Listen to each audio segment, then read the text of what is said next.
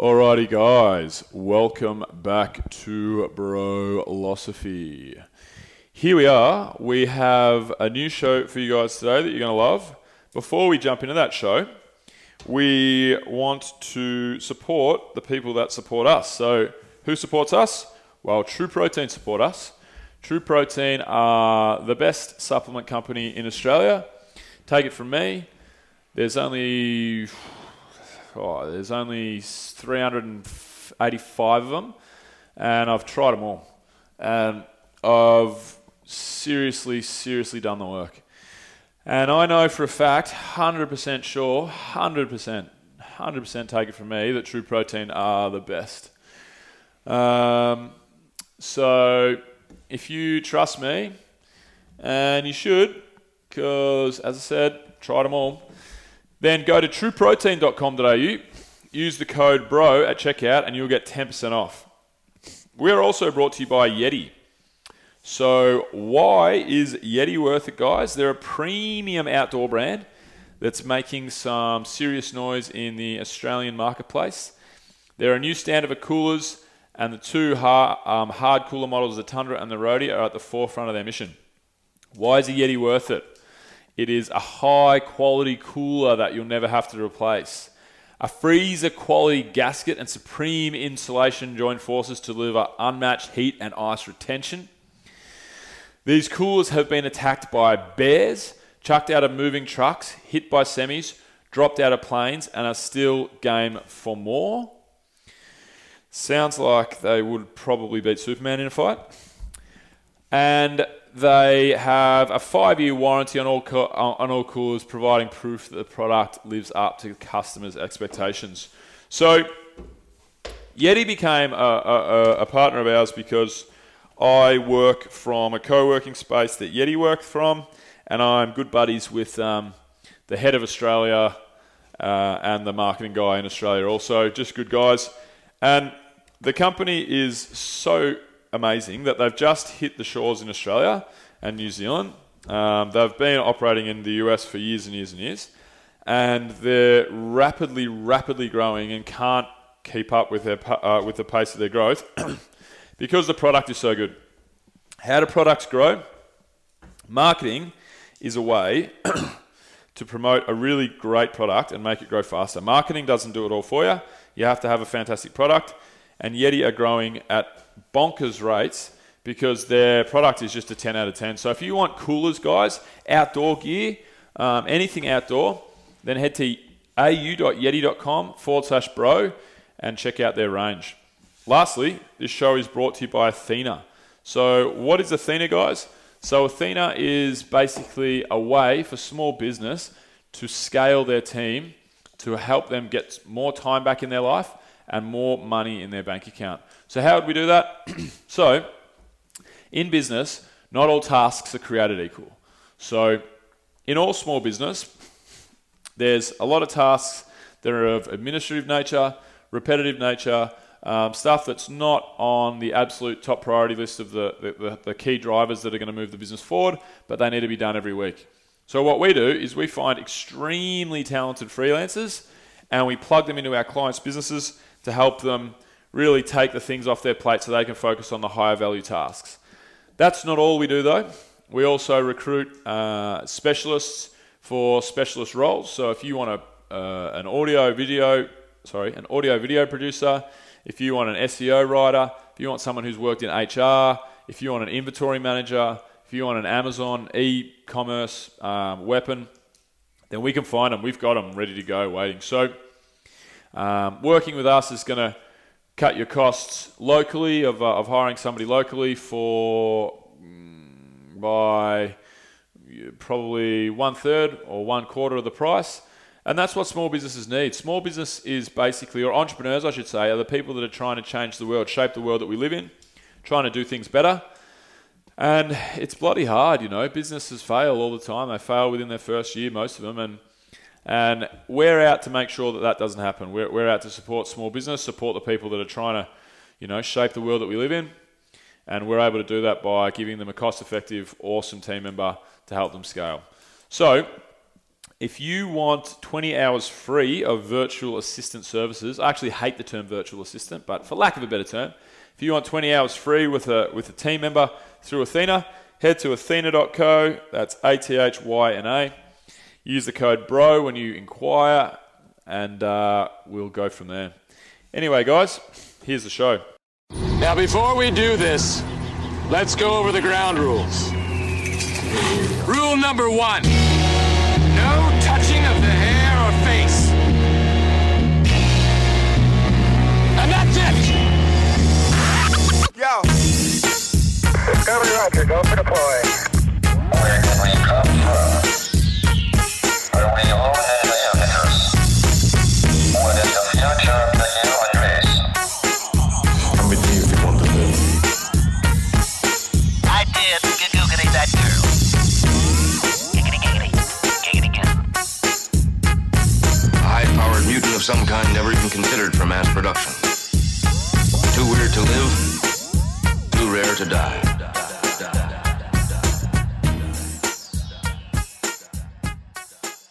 So, yep, cool. Well, we're here with Anthony Agius from the Sizzle. Um, is that what you would uh, refer to yourself as your, your biggest um, kind of um, project at the moment? Is your your, your the- at daily mo- newsletter? at the moment, yeah. But um, most people who might be watching this might actually know me from a long, a while ago, maybe about ten years ago, from a thing called uh, MacTalk, Mm-hmm. Yep. which was a largish Apple forum, and that's kind of what you know when I was in, in my twenties, what I you know did with, with, with my time, and that kind of set me up for the things that I do now. So Cool. Yeah, MacTalk's where I've got a lot of friends and stuff as well. So yeah. Yeah, sweet.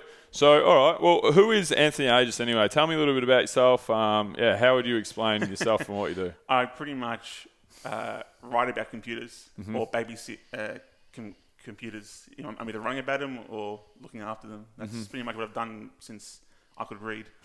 Yep. since my par- my parents bought me a computer when I was mm, 12 or 13. Yep. Since then, it's just been like, that's it. Like, I've been obsessed with it. Nothing else has taken my my interest. Really? Um, that's just been yeah. I've been lucky enough to have that passion, something that I've stuck with for this this Mm-hmm. this long, and it's been good to me. Yeah, right. Well, why would you say that is? Like, what was your background like? What what drew to computing, and you know, what fired you up about it?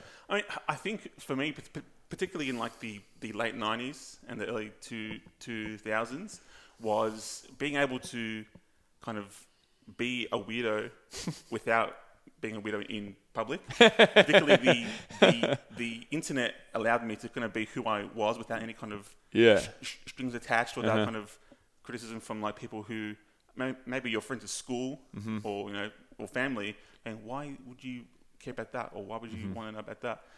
And the, the internet allowed me to kind of be who I am. But Mm-hmm. particularly, uh, people can see in the camera, I'm not, you know, uh, I'm not a good uh, uh, a talker. I mean, uh, my natural habitat is writing. Mm-hmm. Yep. So being that kind of face-to-face social interaction was never a strong point. But the Yep. internet allowed me to benefit. Like, it allowed me to express who I am and what I can do Yep. without having to. Your thoughts? Yeah, without having to be, you know, uh, stand up in front of people and Mm-hmm. talk and things like that. So that's been kind of why it captured me so much at, Mm-hmm. at 1st And as I get older, I, I've realized that's been good to me. Yep. And not to, and as more, more, more, more people use the internet, it's been a way to kind of avoid, maybe not avoid, but to play to my strengths Yeah. rather than go somewhere where I'm, where I'm going to have to start from scratch or build up, build up a skill or a talent. Whereas Yeah. the I know what I can and can't do. Yeah, you lean into what you enjoy, what you feel comfortable with, and what you're good at. That's Yeah. cool. I mean, that's Yeah, I mean, very. some, some people say you should go outside that comfort zone. Yeah. but I've tried it and it sucked. So go back to I, the I have, comfort a, zone. I have something I want to um, come back to, but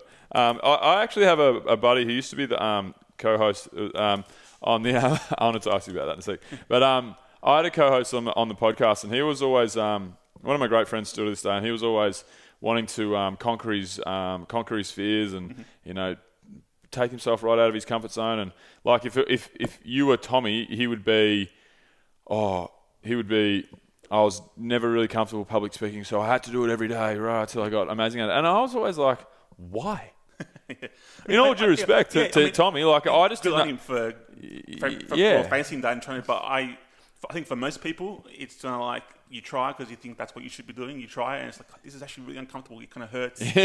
I don't. Okay, the, the, natural thing to do is not to Yeah, um, go keep on not not hurting yourself, but Mm. just go, going through that uncomfortableness in that in that non-familiar territory. And it's Mm. like, well, most people just going to stop and don't do that. Mm, and hopefully they find what they're good at and what they can be comfortable at. Yeah, And lean into a little yeah, bit, yeah. And um, I think I have found it. Yeah. Um, but some people don't, and that's unfortunate. Some people fight through that uncomfortable and find what they actually are good at and Yeah. become good at it, and that's great as well. Yeah, yeah. I just think, um, and I think it is good challenging yourself for sure. I've challenged myself in heaps of different ways, and I used to hate public speaking. and Now I can, I'm okay with it. I've done it a handful of times, but that's an example of that. Yeah. Probably everyone's biggest example is public speaking, the most Yeah. hated thing that they never want to do. Um, so you know, and I, I- yeah, I like self development and, and, and everything. It was just such a, um, and me and Tommy have discussed this on a number of occasions, but it was a very, very like line in the sand. This is a fear. I must conquer it. And I was just like, I don't think you do have to. I mean, for, for, for, some things, like if you're uh, afraid of flying, for example,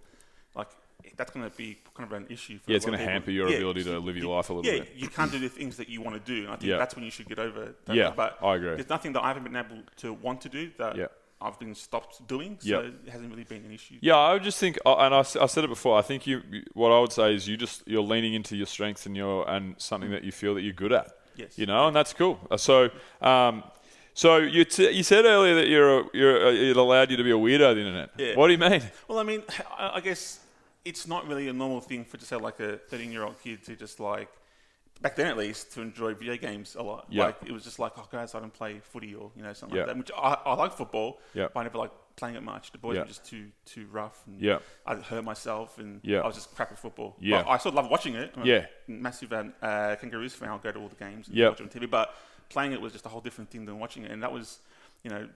That was perceived as like weird, like he didn't Yeah. do the things that, that that everyone else did Yeah. and I preferred to play video games. I preferred to listen to like loud, weird music, like Yep. the, like um back then would have been like Nirvana or Oh, um, uh, loud, Mudhoney. weird music. That Yeah, but- Nirvana, Nirvana, are one of the most popular bands But- in the last fifty years. But but as a 13 year old kid in like suburban Melbourne whose parents didn't speak English very well, Yep. and you know that just wasn't a thing that you did. yeah, fair know, enough. you're- Where, you- where are your parents from? Uh, Malta. Malta. Gotcha. Yes, so they Interesting. they came after um well they they they came after uh, World War Two.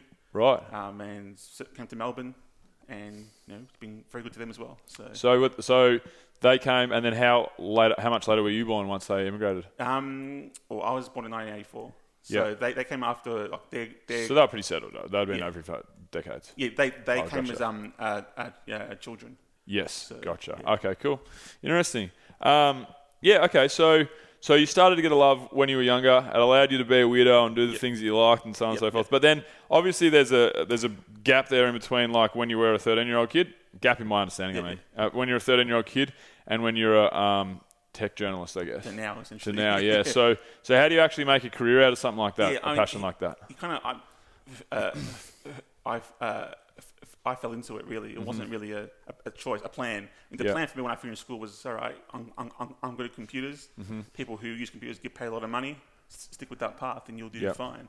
Um, and I, I, I did that. I went to uh, uh, TAFE at first. Went did fine there. Went to uni. Totally hated it. Didn't Mm-hmm. fit the way that learning style was. But then I ended up working at the uni that I dro- dropped out of, looking after the computers there. So Right. that was I, I knew enough to do good good work. Yeah. And I, did- did that for a few years, and it's like this isn't. It was, it was more interesting communicating with people who like the same things that I like. Yeah. So that's when uh, MacTalk started, maybe 2005, 2004. That's when I was um, just on the internet. There was nowhere for people who were into Apple products and um, Australians to discuss this. So a friend and I started it as like a kind of like a, a splinter off an existing forum called Overclockers Australia, Yep. and that's a big Called what? uh, uh, Overclockers Australia. Overclockers. Yep. So that's about. What does that mean?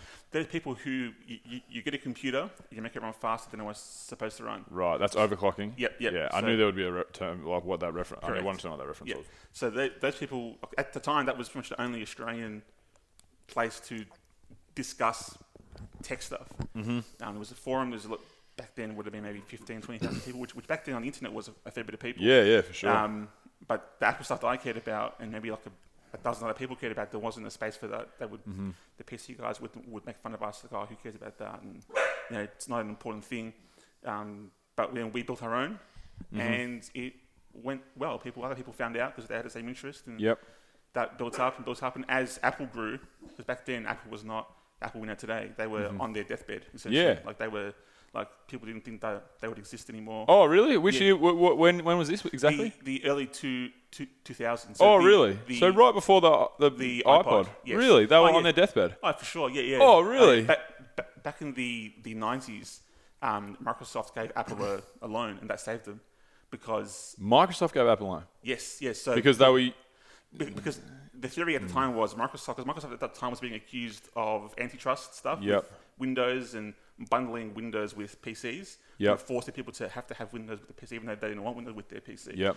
So they thought, look, if there's no competitor to, to Windows, then the government has a case against us that we are the only competition. Mm-hmm. Yeah. So they thought, look, it's smart for us to give Apple half half half a billion dollars, which for them at the time was was was, was for Apple was a lot of money. I had no idea about this. Yeah, for Microsoft it was almost almost uh, pocket change. Yeah. And that kept their competitor alive, so that they had a valid competitor to justify to the government, hey, we're not a, a monopolist, we're not killing off our competitors. See, look, they exist, but and but that also got Steve Jobs back at the company because he left the company in the, the 80s. Mm-hmm. Yep. Started uh, Pixar. Yeah. And uh, Next. Next, yeah. And then he came back with that investment, convinced Bill Gates to give him the money, and.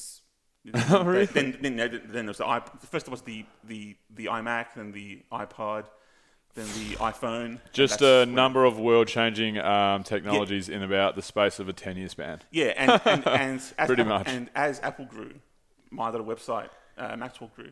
Yep. And it was more and more people bought these things. They either wanted to know how to use them. Yep. Because they were new to them, or loved it so much they wanted to share that passion with with, Yeah, with, yeah. With, with, with other people. And yeah, it grew and grew and managed to sell that to um, a magazine publishing company called a Niche, N- Niche Media, who are based in Melbourne. Mm-hmm. And yeah, that was a nice bit of money for me to kind of do at that time whatever I wanted to uh, do. Yeah, that's interesting. So just on the um, just oh, just on the Microsoft and Apple thing. Yep. So they gave him a half a billion dollars. Yes. So and so because of the monopoly, uh, um, so it was Microsoft forcing people to use Windows. Yep. So they wanted Apple to stay alive because Apple run their own system, and that's the exact same thing, even more so. Because Uh, you well- can run. Um, no, you can't. Oh, you, you can run- Windows on, on a Mac now, but back Yep. then they used a whole different architecture. Microsoft didn't write Windows for the hardware that Apple used. Gotcha. So when, when, when you bought a, a Mac back then, it came with Mac OS, and that was what you had to use. There was no way to run Windows on it. So, Yeah. and Microsoft also made um, software like Office and and uh, Internet Explorer at Mm-hmm. Yeah. the time for uh, Apple. Yep. And that was, again, Office was another thing people thought it's such a popular p- piece of software. Um, there's no, you've killed off the competitors like Lotus and, and Borland, which no one knows who, who, who, Mm-hmm. Yeah, yeah. now. History Um, forgets them. Yeah, um, which, but by making it for a different platform, it kind of gave the illusion at least, hey, look, there's choice. Don't, please don't sue us. Please don't uh, break us up Yeah, right. and it ended up they got in trouble for it, but Microsoft wasn't uh, broken up. They had to do some things with Windows to make it like you had, you had to unbundle Internet Explorer, yep. um, and in Europe it was a lot more. Um, a lot more things had to be taken out of Windows to be available as a separate Gotcha, program. gotcha. And that's still the case now with um, uh, Google and Android. Mm-hmm. And they've had to recently, just the past few weeks, in Europe, they have to when you set up your phone by default, you have um, Google as a search engine. Yep. Mm-hmm. It's a Google device, Google thing. You have to make it now that so that when the phone loads up, there's like a random choice of other search engines. Oh, So- really? So you, you can pick Bing or DuckDuckGo or Full different on. ones because the European Union was like, hey, this is obviously, you're forcing customers to use it. There's no one else has a chance to compete. Yep. And yeah, the exact same thing that happened to Microsoft back then is happening now to Google because they're just Wow. getting so massive and it's just not fair for the smaller guys to, to compete. Yeah, no, it's definitely not. Um, I have a question. Yes. So um, while we're just um, while we're talking about Microsoft versus Apple, are you a um, are you a Mac or a Definitely uh, PC Mac, man? Mac. I mean, I use both. Yep. Um, at home, I've got a PC laptop, uh, Windows laptop, and a Mac uh, desktop. Yep. But, um, definitely, I prefer the Mac, and that's kind Yeah. of what. Again, I've been using it now for, for so long. It's just where, where I'm comfortable. It's what I like using. yeah, but I can yeah. use both, and um, if I, I think for now the difference is a lot less because now everything's on on online. There's Mm-hmm. way less need for um, picking one one or the other unless you've got a specific need for it. Mm-hmm. Most people can use e- either one and be happy with it now. Gotcha. All right, cool. So you sold MacTalk. Um, so this is ten years ago, so mid twenties, roundabout, Yeah, something yeah, like that. yeah. Um, and then what? Then what? Then what happened? Yeah, then I started a conference Mm-hmm. called One More Thing, which was at the time helping because at the time the the iPhone just came out, and when the iPhone first came out, there were no apps. Mm-hmm. Apps were just not a thing. Apple thought, all right, we're just going to have websites, so you can build websites Yep. Mm-hmm. designed for the iPhone and bookmark them on the homepage, but not like a native like the way they are now. So this is the this is the the iPhone, the first iPhone. Yep, yep. So what are the what are the what features did the first iPhone have? Well, in, in If you're looking at like icons, like because they had icons, right? Icons like app icons. Yeah, it's- it's- it was their it- own it apps the though. correct. There was just no app store and external developers. Correct. Yes, gotcha. and if you wanted to make apps or software for the iPhone, you had to Get a job at Apple. uh, or make a, a, a website. Gotcha. So Apple had specific things in their web browser that would make it feel like a normal app. Yep. But the developers were like this is not the same. It's like give us access to it. Yep. And Steve Jobs never really wanted to. He was like, no, Really? like, we don't want the device to be slowed down. They, Yep. they didn't trust developers to make proper apps because at the time, Yep. I don't know if you remember, there was things like the the the, the Palm Pilot, mm-hmm. I remember. Windows Mobile CE, which was like the Windows phones. And they were just garbage. The apps would Yep. slow the, the phone down. yeah. Well, you're giving the quality of the user experience across to somebody else. exactly. If you've And got Apple- 10 Apple apps and 50 other people's apps, you really are putting yourself at the behest of the. Exactly. uh, and of the Apple, field. and Apple never wanted to do that. But You can kind of see why. yeah, yeah, yeah. But now, in, in, in hindsight, with how popular the App Store's been, it's like, all right, that was the right decision. Oh, for sure. but uh, at the time, it wasn't really like a thing that Apple thought would be popular. They they, Yeah. they did it to appease their hardcore fans, the developers, and Mm-hmm. ended up being like a mega billion dollar business. Or Yeah. just the App Store on. Oh, for sure, hundred percent. Yeah. So this was yeah one more thing. Yeah, so, this is your was a conf- conference. yeah, that was a confident about making apps for the phone.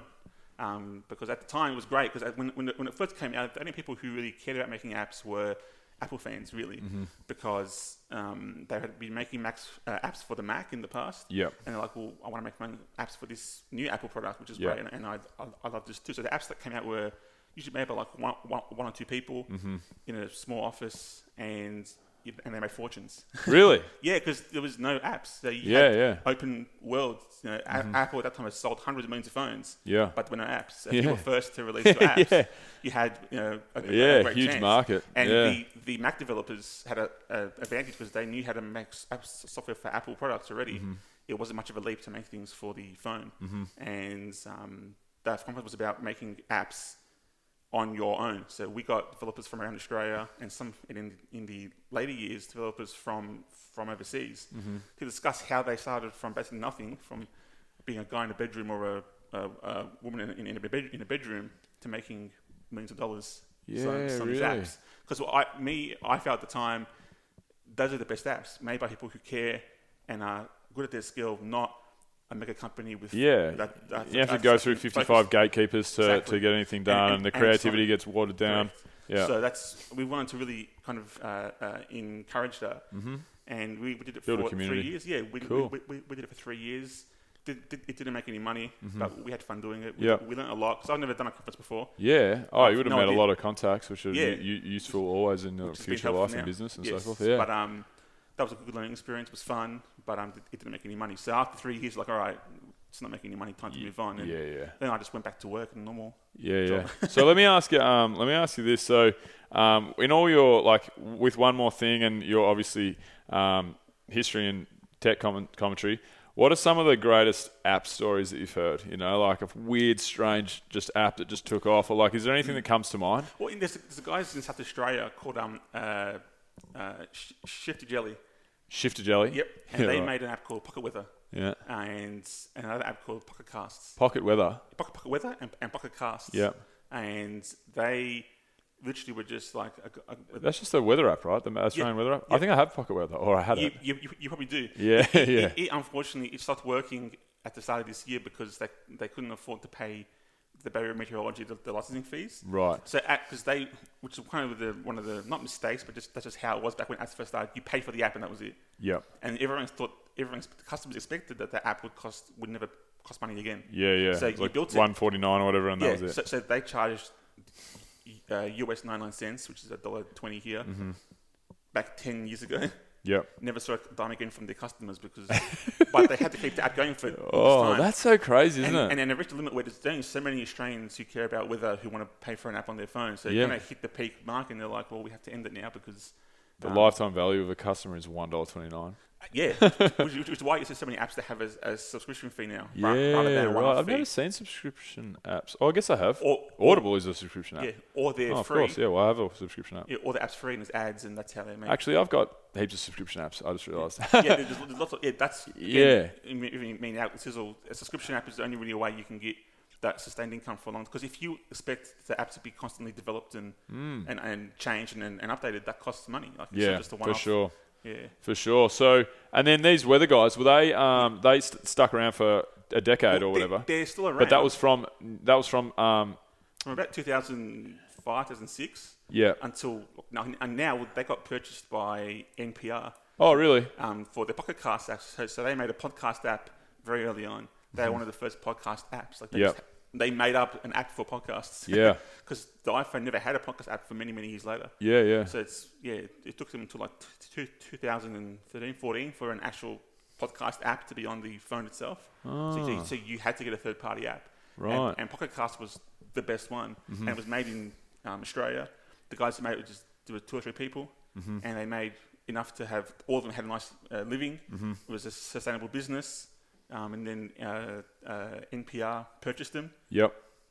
I assume they had a lot of money, hopefully, Mm-hmm. and um, now they're you know working on what they love to do, which is make, uh, making software. So Cool. that's really that success story of, of them is Mm-hmm. what I would with one more thing. I wanted more of those businesses. yeah, yeah, yeah. Yeah. And some some happened, but ultimately that's not how it really ended up. It's been Mm. like every other business. There's been a lot of um, uh, big businesses come together making 150 million apps. Yeah. And or they are VC funded and they can run for free for years. Or they just years buy up all the all the little apps before they even really get much much Exactly. traction. Like NPR is a good example of uh, me being a podcaster and a huge podcast listener. I've noticed um, NPR, Spotify, iHeartRadio, um, who else? Stitcher. Stitcher, yeah, all buying podcast s- networks and- and, and and, apps and so forth. Yeah, and Spotify. Spotify pouring billions of dollars into into podcasting, and um, yeah, so it's interesting that these guys had their app bought. I'm not surprised. I've heard because I read lots of the podcasting Hmm. um, reports and stuff, yearly reports, and what have you. So, yeah, interesting. Okay, cool. So, and then now, um, uh, shortly, I really want to swing swing uh, swing into some of these really big questions. I've got that just more broad range stuff. But and now you're um, what what would be your main focus now? Is just um, so you're still just employed in the industry, and then you're working with and doing the sizzle. Yeah, was, well, when I finished up uh, uh, one more thing, um, I went overseas for about three months. Yep. Went a- a- around the world. Cool. Which was nice because um, uh, another funny story. Uh, NAB had an offer. I, I got like a million and a half fr- fr- freaking flyer points from a credit card hack oh yeah, thing. full on. So what, I- flipping them over, flipping them. Kinda. I mean, they had an offer. You got hundred points per transaction. Yeah, And I right. said, does that include one cent transactions? And they're like, any, any transaction? Like, okay, thank you. So I managed to find a way to um, uh, uh, automate one cent transactions. Yeah, auto charge yourself. And, and I managed to get one and a half million points until now realised, I said, look, we're going to cut you off. We'll, we'll give you the points. Really? But no more from now on. What's one and a half million points get you? Um, two round the world trips in first class. What in first So- class? Yes. so that's what me, me and my wife did. Oh we- my we- God. We, we did that after I um, finished up one more thing for the first time. Oh, that's a and then I came back and thought, well, and after one, I actually went straight into like a contract job, just babysitting some computers, just some Linux computers, just sitting at a desk, Yep. making sure they don't catch, catch fire essentially. Yeah, yeah. And that paid well, but it was so boring. Yeah. Then when I came back from uh, from overseas, like, well, now what do I do? Yeah. And it's like, what is there that I want that doesn't exist? And Mm-hmm. I, I read so much tech news, and it's all just so much of it. How does anyone who's not, who has a job and responsibilities and a family, keep up with this Mm-hmm. Yeah. while still a nice curated, um, professional, Yeah, reliable source of yeah, tech news. Because again, it's just really hard to keep up. Yeah. And, and if you don't keep up, you, you end up being that you know old guy in the corner who hasn't changed, who's not up to date with stuff, and Yeah, it's an embarrassment. You're playing That's Snake, playing Yeah. Snake on the 8210. Yeah, well, that's that, At the tech kind- conference. Well, yeah, that's every kind of tech guy's fear is to be that Yeah, guy that yeah. you, when you were young, thinking, why does that guy not know this? Why does Yeah, he not yeah, know yeah. about this? And I, I, I hope that the Sizzle kind of does that. It, instead of you reading all the tech news, I read it for you. Mm-hmm. Yep. And tell you well, what's actually important, so you can spend 20 minutes, half an hour max reading this, Mm-hmm. instead of having to spend two, three hours reading everything Yeah, cool. every day. And That's great. Yeah, that's been good. so far. Yeah, sweet. So I noticed. Um, so the sizzle is. Uh, um, I'm a subscriber, but I'm on the free. I'm on the free plan Yeah, at the yeah, moment. yeah, that's Um, th- that's once a week instead. Yes, yes. So I noticed. Um, so you've got the subscription model um, set up for the sizzle. Um, so how's it working out? Like, is it providing? Is it uh, an income at the moment? It's building towards yeah, an income. well, it's I've- like I've a. got 630 paid subscribers. Oh, that's great. So that's I've been doing that for almost five years now. So Yep. It's taking a long time to build that up. Yep. Um, I've been lucky enough that I've had my wife works and I've had money and I've been able to scrounge enough freelance writing work from Mm-hmm. other outlets. Yep. Supplement the supplement the growing of the of the subscription. Oh, that's great. So at the moment, it's kind of where it used to be mostly freelance writing and Yep. my wife's income. It's now kind of evened out a bit where it's I can it sus- sus- sustains itself. Yep. Obviously, more would be nicer because Yeah, me, of it, course. it costs the same for one person or a million people. It's the- Yeah, of it's course. the same kind of Of cost course, to make sure. the product. But you've done the hard work. Yes. You know, the hard work is probably that, that first five year period. Now you've got a somewhat not not just the whole life sustainable income, but the next five years you'd imagine that'd be you know yeah, I miles I, above. Well, I, I which hope would be that, re- really great. I hope that well because most of it's been like uh, word of mouth. People Yep. people don't leave. Like once they start paying, they pretty much don't Really? discussion because they enjoy it. Great. Um, it, be- it becomes part of their. I hope that the way that I write it and the way that I come across, people are like, "This is like a friend." I don't. I don't Yeah. want to cancel a friend. Yeah, for sure. it's like um, a lot of my favourite podcasts. Yes. You know, they're they're free and they're very well monetized because of the podcast model. Um, most of them, but if some of the some of the guys that I listen to, um, some of the guys I listen to, if they were like twenty bucks a month now, I'd be like, you I, I'd be like, like so much. I I'd be like, you bastard. Here's my credit card because they are friends and fa- they're like, it's Well, like um. you, you hit them in, in your ears. It's Yeah. quite an intimate. Oh, uh, very much medium. so. Very much yeah. so. Uh, yeah, uh, it's actually um, it's actually funny because I listened to um, three. This guy um, started with one podcast, but he's now got three. Um, he's an ex UFC fighter. Okay. His name's Brendan Schaub, and um, he's got a f- um, podcast called The Fighter and the Kid, which is him. He's now a stand-up comedian, but he's him and one of his um, stand-up comedian buddies. Um, yeah, so the fighter and the kid, and then he's got one that's a UFC breakdown one, which is just him, and then he's got one with another comedian who's f- fucking hilarious, Theo Von.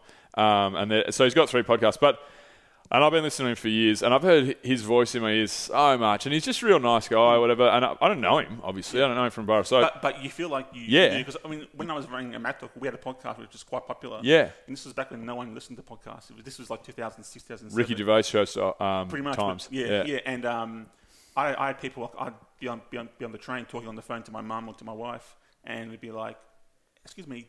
Do I know like, Anthony from the Natural Podcast? And like, yes, like, oh, thank, oh, it's nice to meet you. And people knew about my life, yeah. asking me how things are. Well, I have it a little bit too because I've got this this show obviously.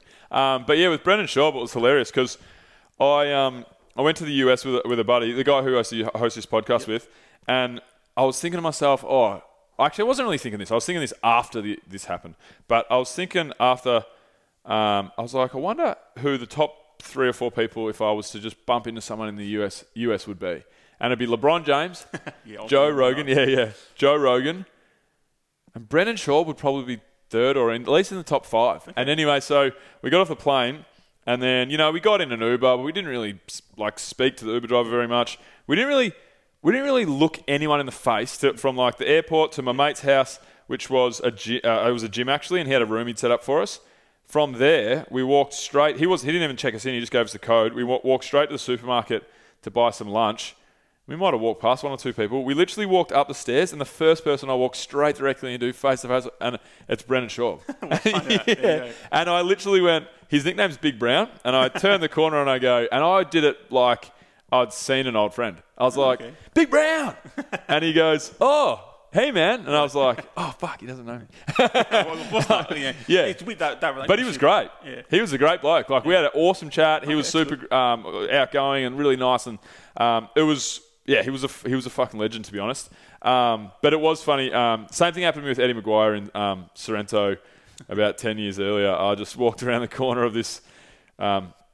Supermarket aisle, and I was like, "Oh, g'day, Eddie," and then I was like, ah, "He goes, g'day, mate." And I said, "Oh, I sweet, forgot." But, but yeah. Oh yeah. No. Um, that's great. So you're in the podcasting game um, early days. I was. I listened to podcasts from day one. I listened to the Ricky Gervais show. Yeah, yeah from- I, I, from I. I, I enjoyed that too. But Ricky Yeah. Gervais is, I don't know, now, all right, we've seen enough. It's- it's- the Gold Globe stuff. Yeah, there's not a lot of Yeah. new, new new material there. To Yeah. listen to what he's doing back in ten years ago. All right, it's funny then. I've heard it before. Yeah, yeah, yeah. I think he's creatively the greatest creative on the planet. Um, but I don't particularly love his stand up. I like it. I think it's all right. My, my Um, favorite stand-up was him. He was in uh, Grand Theft Auto Five. Oh, yeah. So at four, in there was a room you, you could go with the characters in, in, uh, into a club. Ricky Gervais was in it. Yeah, and he did like a whole hour of comedy in this game. Oh, And- really? And, you can sit there as, as a character and watch Ricky Gervais do comedy. What? Yeah. Really? That That's was- classic. That's pretty funny. Yeah, yeah. No, he's my favourite creative on the planet. Um, I don't, I don't mind his stand up. I think it's good, and I've liked most of what he's done at the, Go- the Golden Globes. Pretty much all of it. Um, although this year I saw a couple of things, and he was taking the piss out of like the rich and famous and so forth. And he's rich and famous Yeah, as well.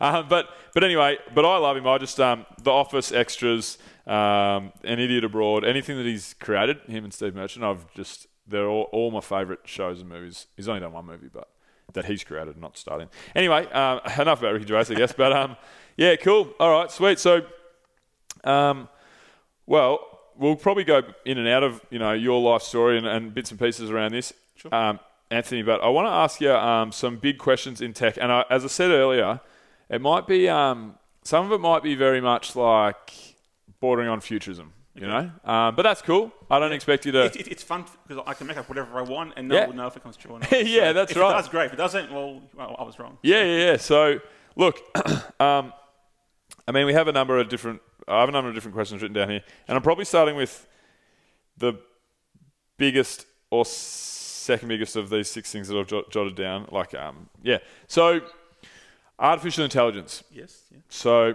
um, obviously, it's a concept that not very long ago was um, probably science fiction. You know, people have been saying that it's coming through the the the is it Moore's law? Moore's law is more to do with the amount of transistors on a CPU. Yes. Artificial intelligence is like the aim is to have general artificial intelligence. That's the kind of true Yes. like a brain in a CPU kind of thing. Yes. That is debatable. That's that- right. Yeah, that's the, the big one. Yeah, my, my I, I guess for. where I didn't finish my sentence. I guess where I, where I was saying was. Um, due to Moore's law, Mm-hmm. it's always been said that at some point computers' processing power should catch up to the processing power of the human brain. Okay. and then and then obviously, well, I'm yeah, I'll just shut up in a sec. But um, but artificial intelligence. Do you think it's on the horizon? Do you believe in artificial intelligence first? And if so, when and what would it look like? Do you think? I think at the moment, artificial intelligence, most of the demonstrations that you see are just fancy, like lists, and they can because computers are getting faster and faster, Mm-hmm. it can sort through that list of a, a billion different choices faster than a human can, or faster than it can before, and it can look like artificial intelligence. Mm-hmm. Many products that claim to have artificial intelligence don't. There's a person on the other end, like um, uh, Ring, you know, the Ring doorbells, for the Yep. Amazon doorbells. Um, a lot of their AI facial features was actually a team in uh, Ukraine who would watch videos live and say, "Oh, there's a person there." So Really? a, a lot of that stuff doesn't necessarily be true. phony.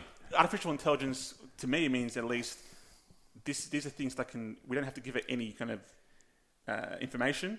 It, it just knows. Mm-hmm. Yep. And John Carmack, he's one of the like a legend of programming. He made Doom and Quake. Yep. Um, he recently left Facebook because he used to work at Facebook doing the Oculus Right. stuff. So that Yep. was his like Facebook poached. That's VR, AR. uh, virtual reality. Yeah. So the headset you look at, Yep. you can feel like you're in a thing.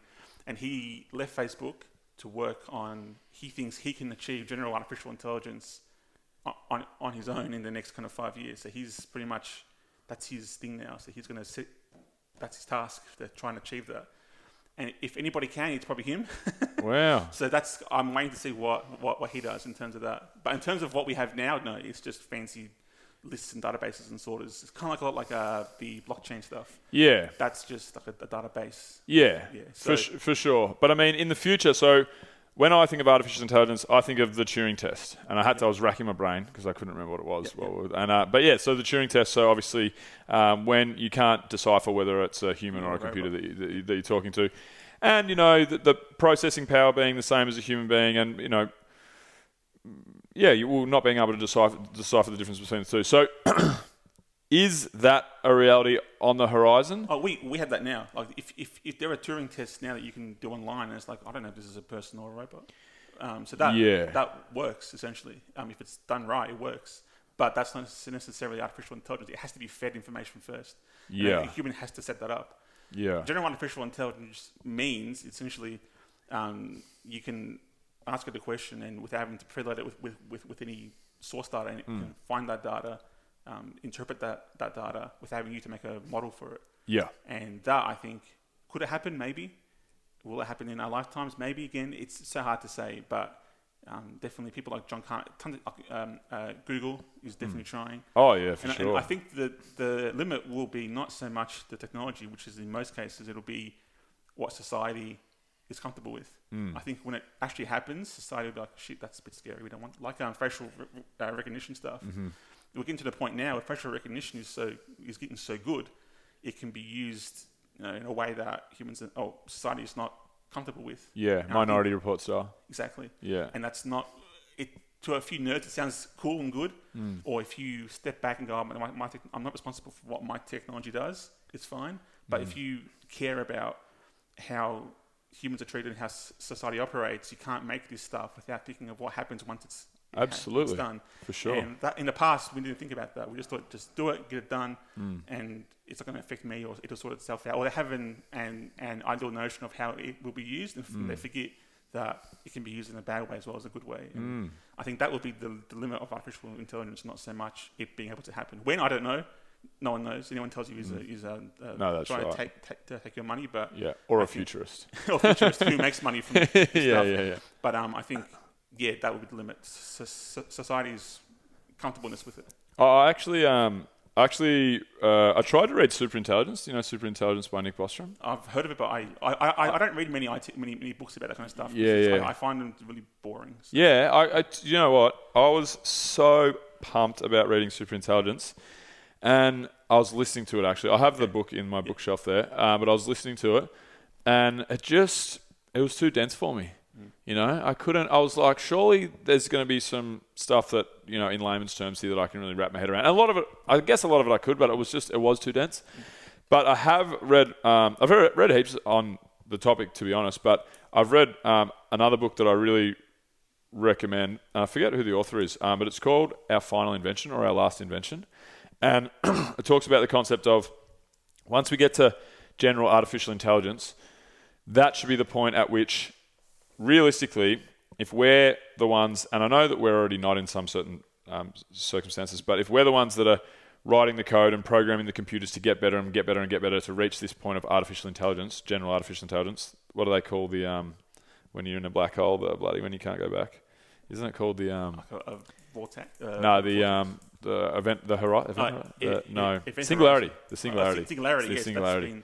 Popular since the uh, 90s. or Yeah, something yeah, that's that. the term that, that, that, that frequently used. So once we reach the singularity, once uh, artificial intelligence is as powerful as humans, then doesn't it become okay? Cool. Well, we shouldn't really be the ones writing the code then, because if their if their computer, if the Moore's law means that the processing power will continue to, you know, rise or double in every couple of years, whatever the, whatever the stat is, then it should be the computers over the next years that are writing the computer, and it should snowball and get to the point where they're so much more powerful than us. And in that, the reason I say this is that that book, um, our final invention or our last invention, it has a quote in there, and it says, "Artificial intelligence is like waking up. Artificial intelligence would be like human beings waking up in a jail, policed by mice."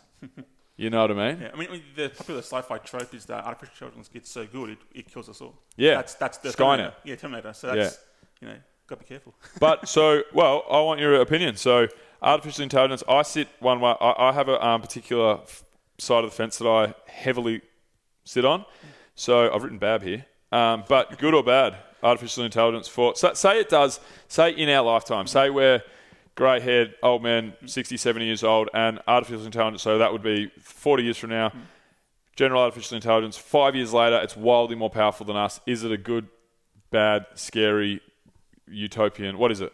I, I I've watched Terminator. I think it'll end up like Terminator. I think You think it'll look like Terminator? I think so. I think Fuck. that's, that's that's that's my my nightmare. I, I think if, if, if it's not done properly, which going by the past uh, 20 years of technology, hasn't been done properly. Yeah.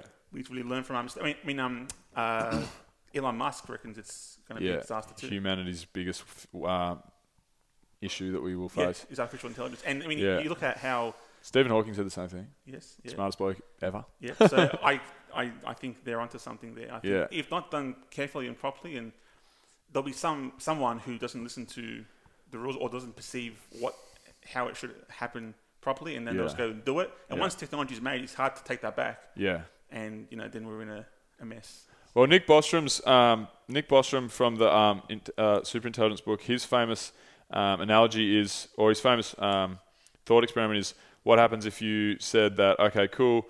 We want um, as many paper clips as possible made in the most efficient way, so on and so forth, and we forget to program the fact that it's coming out of this like little, um, you know, um, this little sample of metals that we have to do the experiment, and then um, you don't program the computer pr- correctly, and it turns all of Earth's matter into paper clips. You know, like that's you know that's the the, the, the paperclip theory, which is um, that's not really Skynet. That's not really um, you know meaning to do evil and do us harm, but that's just That human unintended- error. Yeah, the unintended consequences. Yeah. And, and that's the thing. That, that's what's so difficult about almost all tech, tech stuff is once it's made so hard to take back, you really have to be careful about what you do in the first place. You have to Yeah. explore what is the worst case scenario because that will probably happen. For sure. Um, so I actually, yeah, I love hearing about AI and reading about it and, and watching YouTube videos and listening to podcasts and whatever, talking to people like yourself. I actually lean towards the utopian side of it. I, I hope that's what happens. Yeah. And I'll tell you why. I'll tell you why. Because, so correct me if I'm wrong, Moore's Law is the law that computer processing power doubles every two years? Well, it wasn't necessarily computing power. It was the amount of transistors that you can fit in a that you can fit in a Oh, gotcha. Gotcha. and um, that's coming to an end. Like uh, Intel have kind of hit a, a wall with that. Um, uh, TSMC, who make the chips in iPhones and um, other products, they're getting to like the the wires inside those CPUs are like five nanometers now. Yeah, right. nanometer, and that's we're getting close to it. It's like one atom wide. they, they they start they start to stop working because Yeah. the effects of that Because it's atom- not even a thing anymore. yeah, yeah.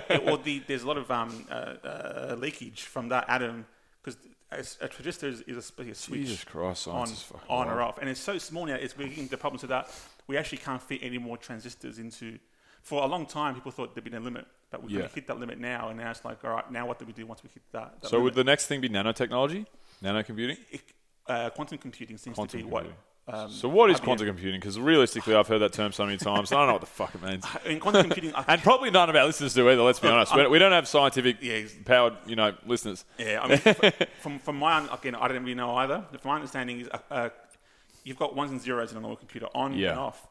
In a quantum computer, you've got more than on and off. You've got different states. Yeah. So uh, uh, one switch can be comp- put to multiple things all at, at once, Mm-hmm.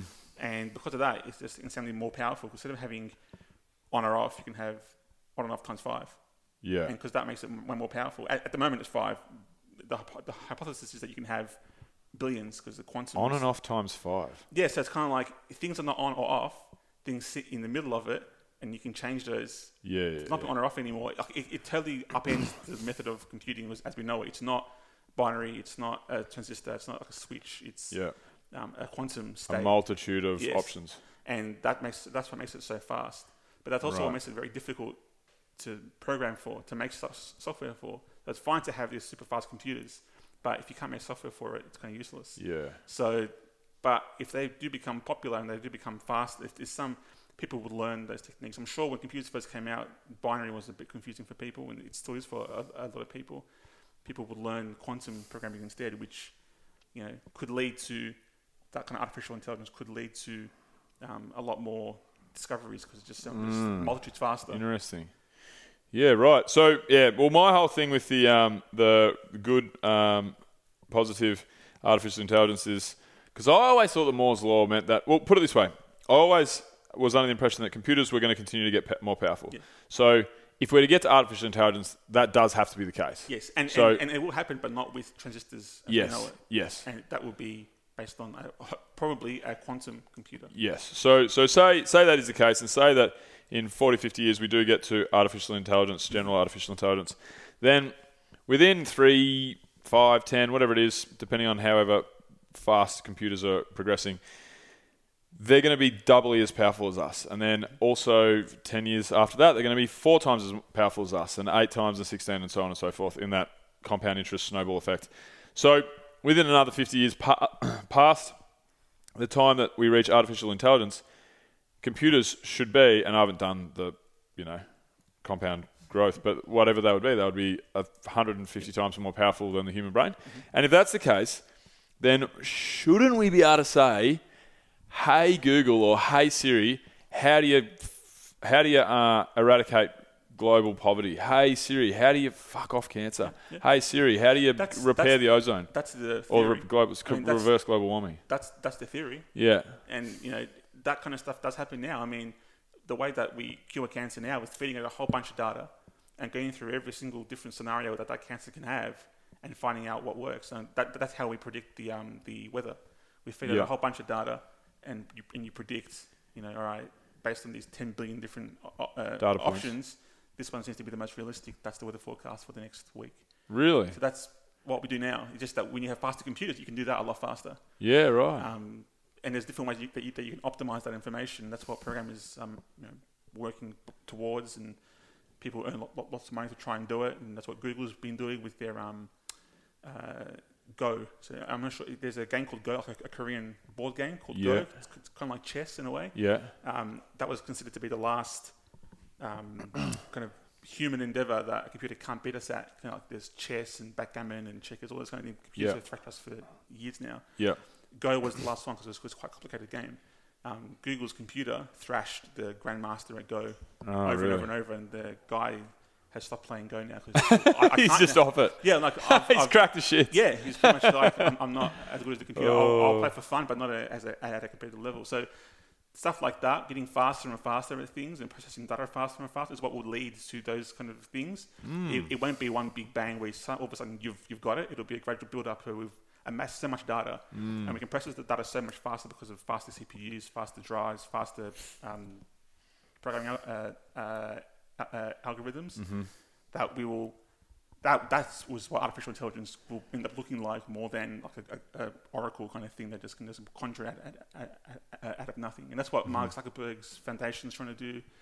Um, AWS, the um, Amazon's web, Web- web service, yeah. you can do that kind of stuff on there. It's just yeah, and Really? maybe one day there'll be a, Hmm. a breakthrough that'll make things ten percent faster, and we'll notice it. And yeah, but, that, but that's how medical research happens, and like nuclear weapons research. Yeah. Well, that's what my utopian kind of. If it becomes that smart, we have so many issues that we can't figure out. Then Feed it- we feed don't have to figure it out. We just got to get the computer to figure it out. So that's my grand hope for everything. Um, if computers become conscious, you know, then we're probably fucked. Um, Skynet. yeah, that's when it becomes. That's when it would become Skynet. You know, that's the other. You know. Yeah. So I mean, cool, sweet. So t- we just talked about data and how important it is to like science and computing, uh, computer programming, and so on and so forth. But what about like um, one of the questions in tech that I think is like quite pressing at the moment, and and um, so on and so forth. Um, so here, so here's an example, and I've used this example so many times on, on the podcast. It actually happened on the podcast, but I had a buddy of mine. He came around to do a podcast. He's like a fitness dude and um, really interesting guy, and he'd been traveling the world. So I just wanted to get him around, have a bit of a catch up, and do a podcast. And it was me, Ed, this is my mate, and then Tommy, my co-host. And Ed came around at about 10 p.m. at night, and he'd just come from footy training. He started playing footy again, and uh, it was so ridiculous. Came around at 10 o'clock at night. He had his full footy gear on, middle of winter, like long um, skins, Yep. footy socks pulled up still, and he just had runners on, and he had his jumper. And I'm like, mate, what the fuck are you doing? And he's like, got to come straight for footy training, mate. Anyway, literally 10 p.m. at night. We recorded for an hour, and then I was so exhausted. It was like 11 p.m. I'd just been talking for an hour, and I was just, I just was. I remember finished recording and said, "See you later, Eds." and then Tommy just bailed straight away, went home, and then I went straight to bed. But what happened inside of the show, the one-hour show? We talked about it was a travel roundtable um, show, so basically just talking about travel in general. And Ed goes, um, Ed goes, have you guys uh, have you guys heard about the swimming pigs in the Bahamas? And I was like, the what? He goes, the swimming pigs, you know, the swimming pigs in the Bahamas. I said, no, Ed, I haven't heard about the swimming pigs in the Bahamas. What are you talking about, mate? And he goes, there's these pigs in the Bahamas, and it's like crystal Caribbean waters, crystal clear Caribbean waters, and all these celebrities and influencers and all that. They're all flying over there and blowing this thing up. And now you can go and you do like a ten thousand dollar holiday. You stay on this Bah- uh, island of the Bahamas and you swim with these pink pigs. Okay. I remember it so so well because it might have been the hardest I've laughed in the podcast because Ed goes Ed said something like he goes, but you know what I'm worried. He goes, is who's sunscreening these poor bloody pigs? And then we started talking about slip slop slapping these pigs and fuck all this stuff, and we were just laughing our heads off. And then anyway, I've never in my life, 100% without a shadow of a doubt, heard of the concept of the pink pigs. I've never searched it. I've never Googled anything like it. I don't give a fuck what anyone says. And then the next morning, I woke up and my Facebook feed and Instagram feed was flooded with swimming pigs in the Bahamas. So my point, my point being, How did that happen? how did that happen? And and like the data security thing, you know. So obviously, data is science. Science is, is data driven, which our world is data driven uh, and driven by science. But you know, personal data and and so forth, and data security, and like I feel like we're getting to like what you said with um, the facial recognition stuff. We're getting to like a Big Brother 1984 style setup. You know, I feel like so. Talk to me about what you think the future. Again, I know you're not a futurist, but like the future and where we're at now, even with like data security and just where the world's going in that regard, because it's not. It's I don't know. It, I mean, if you, if you look at China, you got a good example of what will happen in the Western world. I think the temptation to do that stuff is just too great for people to, oh, for governments and law enforcement to resist. Like literally, just this. The biggest story right now from the New York Times is about a company called um, uh, Clearview AI, funded, founded by, by an Australian guy, and they sell to law enforcement all around the world to match security, security camera footage to um, social media photos. So let's say there's a photo of you in, in having a nice holiday on uh, Instagram, and the police um, have a, a crime that happens, and they've got footage of a person who broke into a car, for example. They can, you've got no reason to be sus- a suspect in this crime, but perhaps you were in the, the area at that time. Um, they will put a picture. They'll they'll get the picture from the security camera footage, pump it into this Clearview AI software, and it'll search all of Facebook or all of uh, Instagram to find a match. And it's so, we're getting so fast and good at it now that they can ID people that they haven't ID'd before. and that's not like that's happening now, and this company's making billions off it. And That's used hectic. and, and a lot of this That's kind of good though, in a way.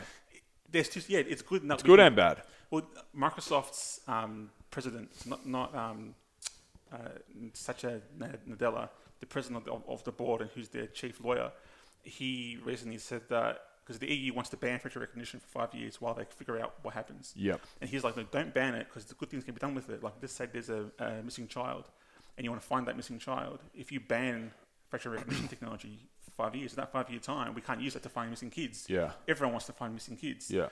But on the other hand, um, if, if you're someone who's been wrongly accused, because the AI software is not perfect yet, it's Yeah. like a hit and very hit hit and miss. Yeah. Particularly if the source footage is, is poor quality source footage, you could be accused of a crime you had no connection to. Yeah. Because this AI software thinks you're a 70 percent match, Yeah. suddenly you're in court Hmm. and your life's ruined.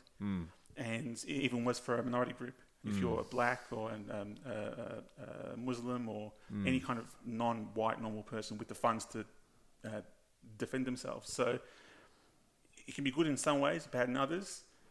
You know, and I think our capability as a democracy to regulate this stuff is very limited. In China, they do it because that's what they the government wants this, it happens, it gets done, and that's their choice. But in Western countries, it's a lot hard. Some people do want it. Some, if you make the argument that we can find missing kids, it's very hard for someone to go, "Oh, I don't want to find missing kids, fuck them. Yeah, that's right. No, no one wants to say that. Yeah. But it's a, it's a, it's a lot muddier of an argument. So that's why we end up with these imperfect systems that are just a mess. Mm. And that's not the future. That, that That's happening now. Mm. The facial recognition stuff is probably the most near problem we have with that we can ma- maybe try and avoid a disaster if, if done properly. Mm. But um, yeah, it's it's it's it's a very difficult thing to solve. Mm. And what do you think about the fact that everything is tracked? You know, like everything. obviously, when you talk about Facebook and Google and um, Spotify and YouTube and whatever, it's all all of our the things that we like. It's all just run by commerce and capitalism. You know, like it's all just that is that is what it is. So, but what do you think about the fact that every every single thing we think, they know that we're about to think it before we do? I, I, I think it, I, I don't like it in the first place, but I don't think it's as advanced or as detailed as what people make it out to be. Mm-hmm. I think that you think about how on how online ads are so poor at targeting what you want and getting you to buy stuff. Mm. I, don't, I don't think I've ever bought anything from a, like a Facebook ad or from an Instagram ad that I would actually have not known about before or, or just purchased in the first place. Mm. All that data, all that, all those smart people doing that stuff, yet they can't convince me, convince me to buy a ten dollar pair of socks. Mm. That's I, I, I don't think it's as useful as people think it is, and the real skill is in telling what's good and what isn't. And I, I, I don't know. I think it's bad that it exists because it creates like a big honeypot of this stuff that can be uh, taken in the wrong context. Mm. But I don't think it's being used as efficiently as people think it is, and as Mm. quickly as, as people think it is. Mm. Interesting. All right. Well, we'll leave that one. So I have another um, interesting um, question. So this might not be in your field of expertise. I don't know, but I think one of the issues that we have at the moment is um, algorithmic content. Okay. Yep. So what I mean by that is, um, well, I interviewed Kevin Kelly, who you were probably um, would have got, the, got the, a the fan of a thousand true fans. yeah, yeah. So um, big, big, big influence on, on, on what I do. Yeah, yeah, yeah. Kevin Kelly. I thought you would for sure know Kevin Kelly, and that was a great, great show. He um, he had just released one of his uh, most recent books. and I forget which uh, what the book was called. to be honest, it was about two years ago. We interviewed him, um, but it was basically 12 trends for the future. That was like what the book's premise was, and it was something like that was the actual title. But um, so Kevin Kelly was talking about um, the fact that algorithms are ruining our ability to make a clear and informed decision on important topics.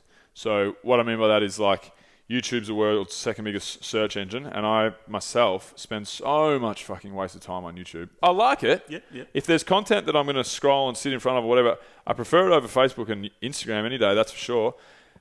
But it, I, I spend too much time in there, you know. So, but the problem is everything is so well, probably maybe not more than in, in, in you know the past, but I was what I'm about to say is that it's more like um, volatile and so on and so forth. But it's maybe not. But but what is happening is you pick a side in a debate or an argument or a religion or, or politics, and you get fed over and over and over that viewpoint. You don't get fed the alternate viewpoint to say, hey. Cool. I see that you're leaning towards this. Have you ever thought about this? Watching this video that complements this and it tells a story in a different light. We don't get any of that. We get fed what we want, and I think um, I think that's a huge issue, and I think that's why there will continue to be way more of a divide between, you know, people that sit on one side of the fence on the gender equality topic and global warming and left versus right politics and all that stuff. I think it's because we get pigeonholed into these groups and communities and threads and algorithms that keep feeding us the same information that we like to be fed, which is information that we currently believe in. You know, rather than uh, uh, picking up a newspaper, and although newspapers lean towards whatever they want to lean towards, and you can't control that really either, they're much more. They're, they're not. They're not one. They're not. It's not a news. It's not an e-newspaper that feeds you the stuff that you want to read. It's like more balanced, but it's that's not the It way we to, It has to consume. appeal to a broader audience to get Yeah. you know, pe- people actually buying it rather than like 10,000 people. It, the, the, the long tail of that audience doesn't work in a physical media. No. has to be broader. Yeah. That's right. So, um, again, I mean, I don't know. That's uh, I mean, when I see that is it's, it's quite a simple thing. I mean, they've worked out that the, the whole purpose of these businesses, particularly like YouTube, Facebook, Instagram videos, is to get that um, uh, in, engagement stat. The longer you're watching it, the more chance that the ads they show you will have some kind of impact. hundred percent. that's their core reason to, to exist. And they know that based on the experiments that they, they, they want to use without their um, uh, per, per, permission, that if we make you angry or if we make you upset or if we antagonize that antagonistic kind of content is what gets people watching more Yeah. It's just a, a fa- you may think that you're that that's not who you are and that's not how you react, but Yeah, it's human it- nature. it- yeah, it Yeah. probably is, and or your content that you that, that you agree with. Yeah. And they know that if they do that, you're going to watch more, and Mm. that's the reason why they do it. There's no, I don't think it's it's a conspiracy to mold society or a conspiracy to um, change people's minds. It's, it's simply put, you watch No, longer for if- sure. if you like that. No, I agree. They tune the algorithm to send you those kind of videos, and they can sell you ads. Wh- Whether it works or not, I don't know, but that's that's pretty much what they're doing. No, I agree. I agree. I agree. I agree with all that. Um, I just think that it's not a sustainable way to have a society fu- Oh, function. No, no, it's You- not. You, know no. what I mean? Yes. So, and, and so that's the, the downside of it. Like we're going to end up, you know, as more and more people use that as the information source and don't trust or don't regard the other sources Hmm. of information, we're at the behest of a, few, a handful of uh, American companies, and it's like, is this what we want? And the. Australian government, the uh, ACCC, investigated the whole digital media m- uh, marketplace. Mm-hmm. It was arguably it was done because Rupert Murdoch, the News Corp media, and Fairfax were annoyed that they can't compete with the, with with Facebook for, for ads or Yeah. uh, Google for ads. but it revealed an interesting concept that um, the companies are just so big and they've got so much money and they're good at what they showing you what you want to read, Yeah. what, what you want to see. It's really hard for others to compete. yeah, And even just on a money making basis, Google's ad platform is so big. Oh. If, if, if you're a person who's looking to place ads, you can get 90% of your market with one, with Google Hmm. or, or, or Facebook. Why would you bother putting an ad on The Age or on The Herald Sun? yeah, that's right. So that, with their ads, they die. And that's the simple matter of it is yeah, that, that ad market. Yeah, I think. Yeah, I agree. I, I, I just think that at some point, somebody has to police that, and this is where. That's that, that's where it gets, gets really spicy because Hmm. who we want to police what information that we read. That's that's never happened before. or not police the information that we need, but police the um, have some sort of standard in place that says you can't feed people continually one-sided opinions on. The algorithm has to be more even, because there used to be fair fair news laws. I, I, I spoke to a journalist about this the other day, and I don't know too much about it, so I won't really go too far into it. But it used to be in like the, in like hundred years ago. It used to be if you print 50 pages of a newspaper, mm-hmm. 20, 20 have to be this, 20 have to be that, and 10 have to be that. And I'm talking about like it's all very much even. And then the tabloid news came out, and the news has been fucked for 100 years since then. But so I don't know what we do, but and I think that yeah, I don't know. I, I, I think the future, the next wars will be tech versus government. And it'll be government trying to do things like this, what I'm talking about. Government trying to control money. That, like, if Libra took off, obviously Facebook's currency, which is probably not really going to, from what I can, I'd like to talk to you about that as well. But I think that the next big wars that we may have might be governments versus tech, because tech is becoming the government. You know, tech is becoming more powerful than the government. Got all, all- they don't have is militaries. Yeah, yeah. I, I, agree. I particularly, there's one issue, particular um, uh, backdoor encryption debates in getting into people's phones and for law enforcement. That's been a big Mm-hmm. issue in Australia. Um, we've got the assistance and, and access bill, the law where um, if the federal police say, look, we need to get into this person's phone, if you work at that company that makes the phone or makes software on the phone, you have to do it, otherwise you go to jail. Mm-hmm.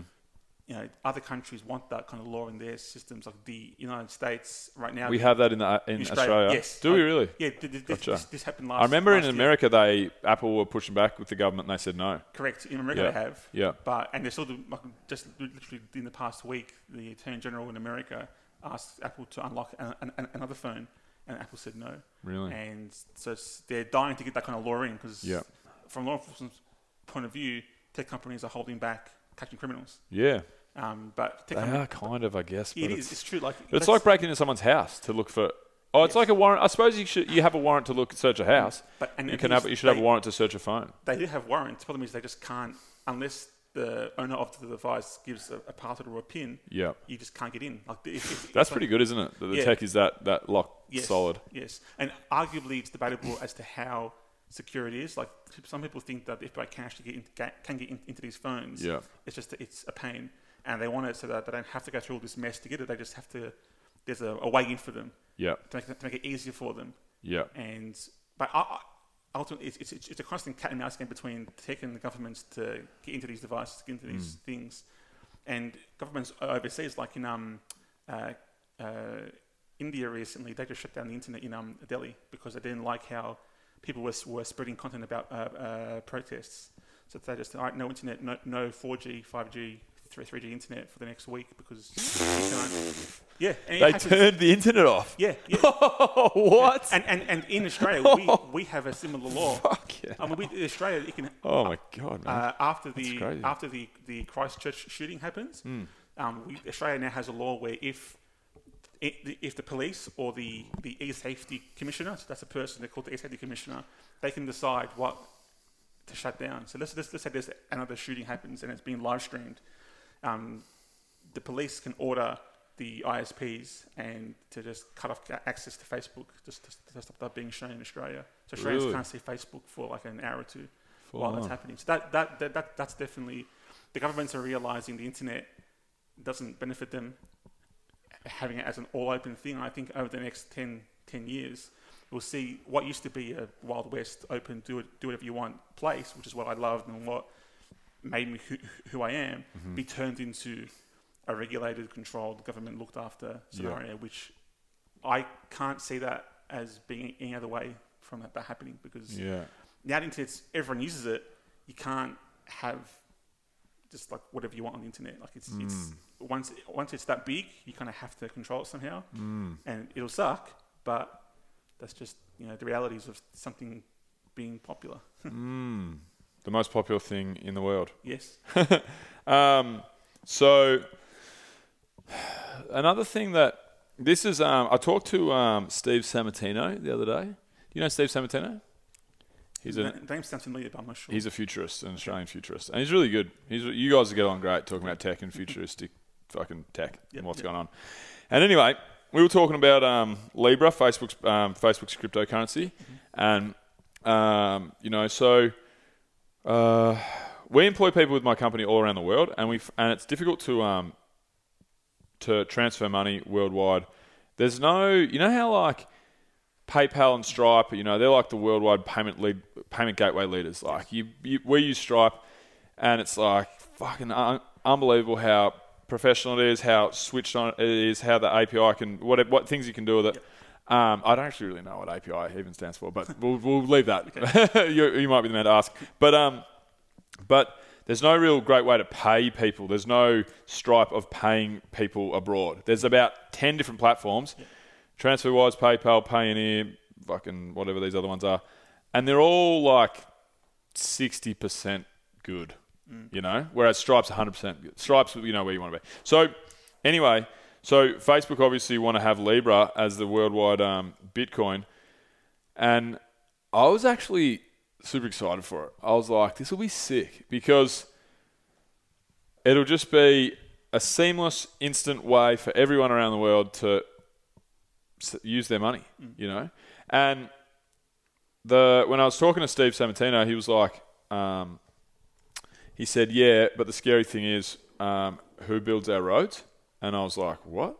And he goes, this is why I th- another reason why I think that whether it's Libra or something else in the future, whether I th- this is another reason I think that um, it'll be the next big wars, or at some point there'll be tech versus government wars, is because um, Steve Sammartino was like, "Who builds our roads?" And I, was, I said, "What do you mean, who builds our roads?" And he said, "When no money goes through the government, and when Facebook say fuck off, we're not, you're not ta- taxing us. th This is our platform. Who builds the infrastructure that we, you know, that we surrounds us? Schools, hospitals. Yeah, who builds the roads? And I was like, oh, that's an interesting question. Um, but what do you think is the future of like, or how much do you know about Libra for one? Because I know that Mastercard and Visa pulled out, and, Yeah, but pretty much everyone's pulled out. everyone's pulled out. Because once they realised the the EU said they're not going to allow it. Yeah. They're not going to give Facebook a license to operate as a money. Like, they can make their own cryptocurrency and they can change money between users, but to actually get that from Facebook bucks to real money you can use in your shops. Yeah, Um, that's been always been the challenge. That's what Yeah. Bitcoin had is- had uh, issues with so banks have to be on board. banks, or like you can you can make your own bank, but the government has to like if you want to interact with money, um, you need the government's permission in some way Yeah. or, or, or, another. Yeah. Even at a basic level, just to avoid money laundering, Yeah. which is a known bad thing you should avoid because Yes. it can be used for Organised crime. drugs, crime, uh, all kinds of bad things. Yeah. And that really li- limits the scope. So if Facebook could find a way to get places where you use money on board and just bypass cash altogether, and you, you need, ends up to the point where you don't want Australian dollars, you don't want US dollars, you want Facebook money, Mm. then fine, you don't need a government permission. I So that would be the Mastercard and Visa thing. not necessarily. That that would be, on, and Facebook and Visa were mostly on board because they were worried that if this takes off, we, we want our one percent cut some, in some way to change from um, Facebook to uh, fiat money. Yep. Um, that's and plus also just like we just want to be involved. We want a seat at the table. Yeah, for But sure. Because they left so quickly, their hearts weren't in it. They're happy with the, the, the, the status quo of how, of how it is now. I think they were threatened by the governments too, weren't they? I think the Yeah, American possibly. government said if you go into bed with Facebook, we will look very hard into your practices, which we've turned a blind eye to- for the last 50 years. I would not be surprised. Even if that wasn't made public, I'm sure there was some like Mm. Yeah. smoke, cigar-filled room meeting where it's like, you know, look, yeah, Yeah. don't, don't do this. So Yeah. I, I, I think it's interesting how cryptocurrency, the dream was always a global currency we could spend anywhere without having to worry about exchange rates and everything Mm. like that. And it ended up being a way for people to hoard money. or Sell to drugs on the darknet. Sell drugs, or even just hide their money from the, the government to avoid paying tax. That's kind of the unintended co- consequences I was talking about earlier. I'm sure the person who made Bitcoin had the positive intentions for it to be a way to kind of free people from, you know, governments that are not doing the right thing, that are uh, uh, uh, overbearing on the way people f- manage their finances. In reality, it ended up being, you know, pretty much not an, an ideal scenario, hmm. what, what we have now. So, yeah, I think with Facebook's Libra thing, I, first of all, I, I don't think that it'll, it'll, it'll actually happen in the way that Facebook wants. Yeah. Because the way that they want it to happen needs a lot of government government cooperation. Hmm. And the government just hates Facebook. Every government around the world hates Facebook right, right now. Yeah. Because not only is there the fact that the whole tax thing and money thing, they don't pay taxes where they should be paying them. That's a big issue for, for, Yeah. for governments, just as a Facebook as a business. And the way that they manage the misinformation we were talking about earlier about the algorithm and what news that, that they show you, governments hate that, eh, p- p- particularly ones who, mean, Donald Trump might like it now because he's in power and that's how he you know, may have had a good way to influence people through Facebook. But as soon as there's someone else in power, they're not going to forget what happened 10 years ago and how they got mm. screwed over by Facebook. Mm. So there's a lot of things in Facebook in Facebook's way to make this a reality. And Facebook's very worried that because at any moment the government could go, look, you have you have to split uh, WhatsApp, Instagram into their own separate companies, and they mm. and, th- th- and you have to make Messenger. this, yep, and or you have to make this uh, wholesale platform that anyone can build upon, so that you can't hoard all this data about people. You have to share that data with with like, as a wholesale thing. And Facebook does not want that. That is their worst case scenario, mm. and that would impact their value in a massive way that's so the government and Facebook have to kind of Facebook has to kind of suck up the government a bit to mm. prevent that from happening, or at least make it not happen soon as like sooner rather than mm, later. So how do the Chinese do it? Because the Chinese pay through WeChat. Which yep, they've done what Facebook wants. yeah. They just don't have cash. Like the government, But how are the government involved with WeChat though? well, they they have full access to all the servers and all the information. So they tax WeChat, uh, WeChat money. not not not not not a tax. They can. Is it Chinese dollar they pay, or whatever yen they pay on WeChat? Uh, it, it's it's both. You can like, you you can get WeChat points, Dollars, points effectively. and then you can convert that into uh, ren, ren, renminbi. The CNY is what it's like the abbreviation Yeah. to do a currency conversion. Is that Yeah. what China's China's currency is? ren, renminbi. I thought it was yen. The, that is, it's also called the Chinese yen. So, Yeah, yeah, gotcha. Yeah.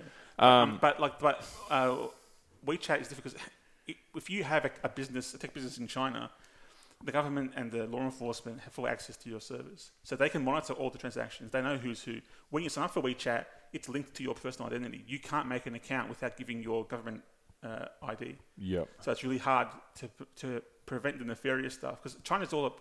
Yeah, I'm not an expert on China, but from what I've read, it's all about ma- maintaining s- the social harmony. They want everything to be nice and neat and, and the same, which is why you see the concentration camps up in the north of China. That's why they hate the, the They want um, uh, the, the, the, t- um, the different minority groups they're not a fan of because they don't act the way that the rest of China does. They want it to be all the same and uh, homogenous, and that would build social harmony to avoid the murderers, to avoid uh, uh, rapists and stuff. Don't know, don't, I don't know if that works or not, but that's the, Yeah, the, that's the theory. the, the overall Chinese aim. yeah. And being able to control the information is part of that. If they can't control what people send on um, on, on, on, on messaging apps, or if they can't control who's paying for what or who's making what uh, businesses, you end up with a Western scenario where it's just a free for all, where you get rapists and murderers and ba- and bad people, um, and that's why they do what what they do. No murder and rape in China, they reckon.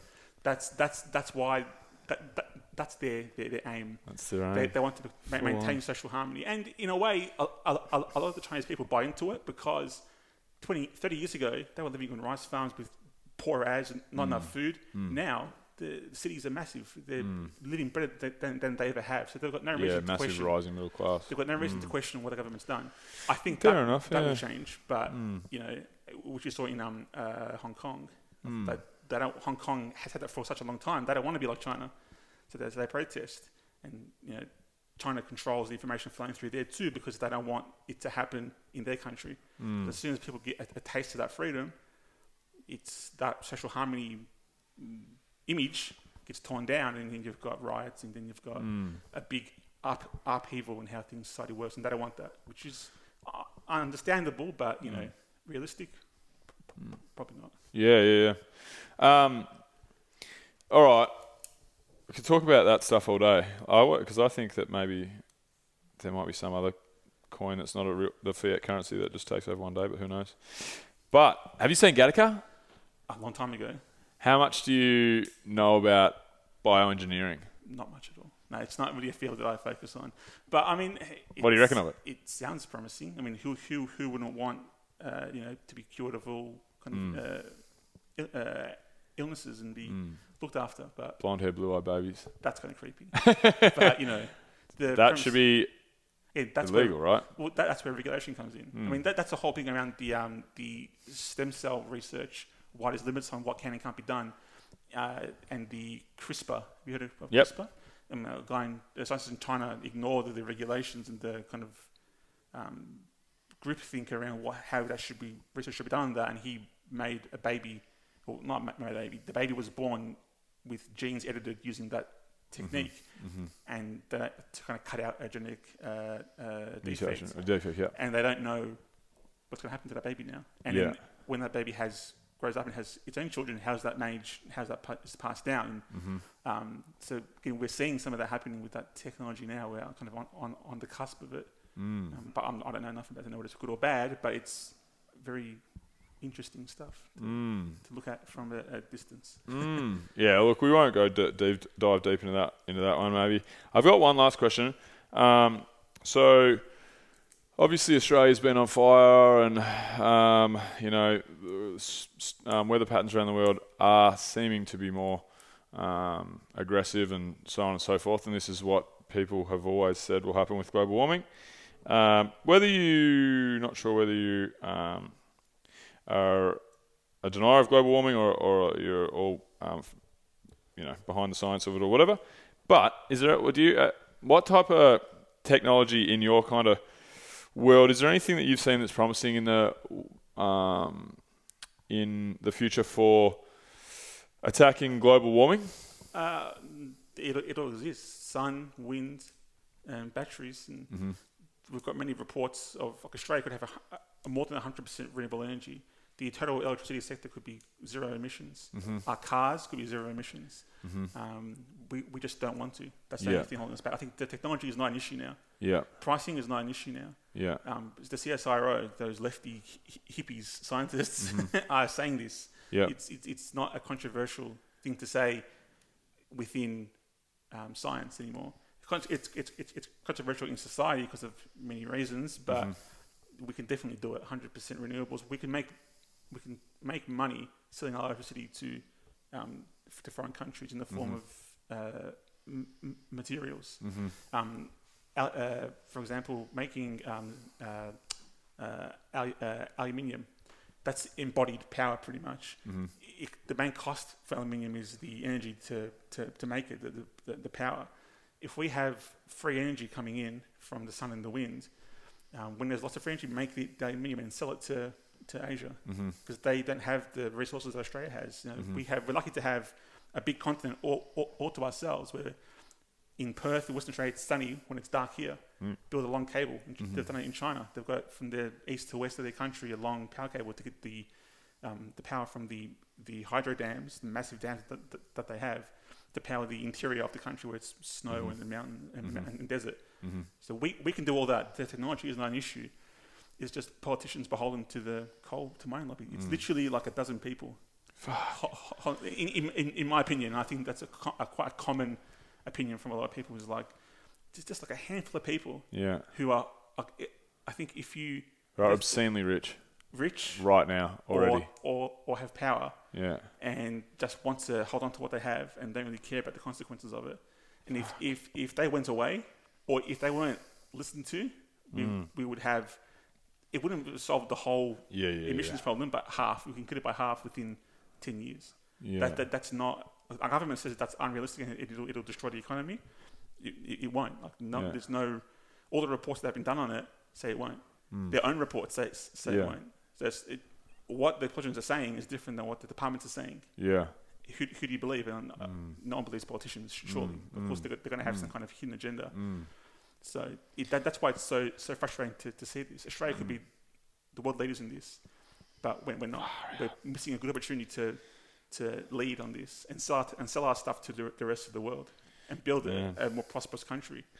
But well, we're not. How unfortunate is greed, the the character trait of greed, you know? Yeah, yeah. I, at, at this point, I, it's greed, but also just stupidity and like a Yeah. small, small-minded Yeah. thing. I mean, I, the people who have no skin in the game, like just like your average person in the street, who doesn't believe that climate change is a thing. First of all, I, I, I don't understand how you formed that opinion without. Yeah.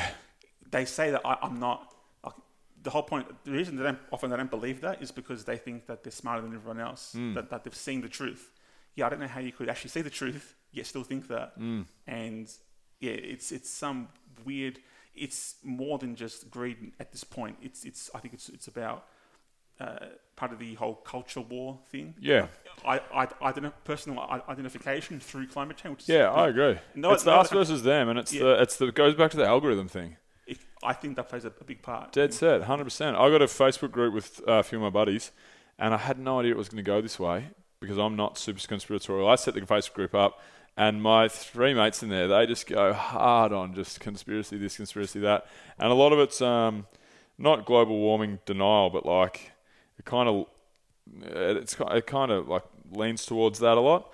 Um, but um, yeah, I had a guest on the other day, and he was talking about the he was a journalist, and he was talking about um, the fact that 99% of the world's scientists now are in agreement that it's human, you know, human-made and, and, climate. and, and, that, and that's very rare for scientists to agree Yeah, that, yeah. that weight on the same topic. In Yeah. topics, you can there's a lot of ifs and buts. Yeah. climate change, much like, yeah, it's, yeah, it's like, uh, yeah, and um, yeah, it was Rohan Connolly, the footy writer. Actually, we just talked about. We actually just talked about um, journalism. Really, we didn't talk about footy at all.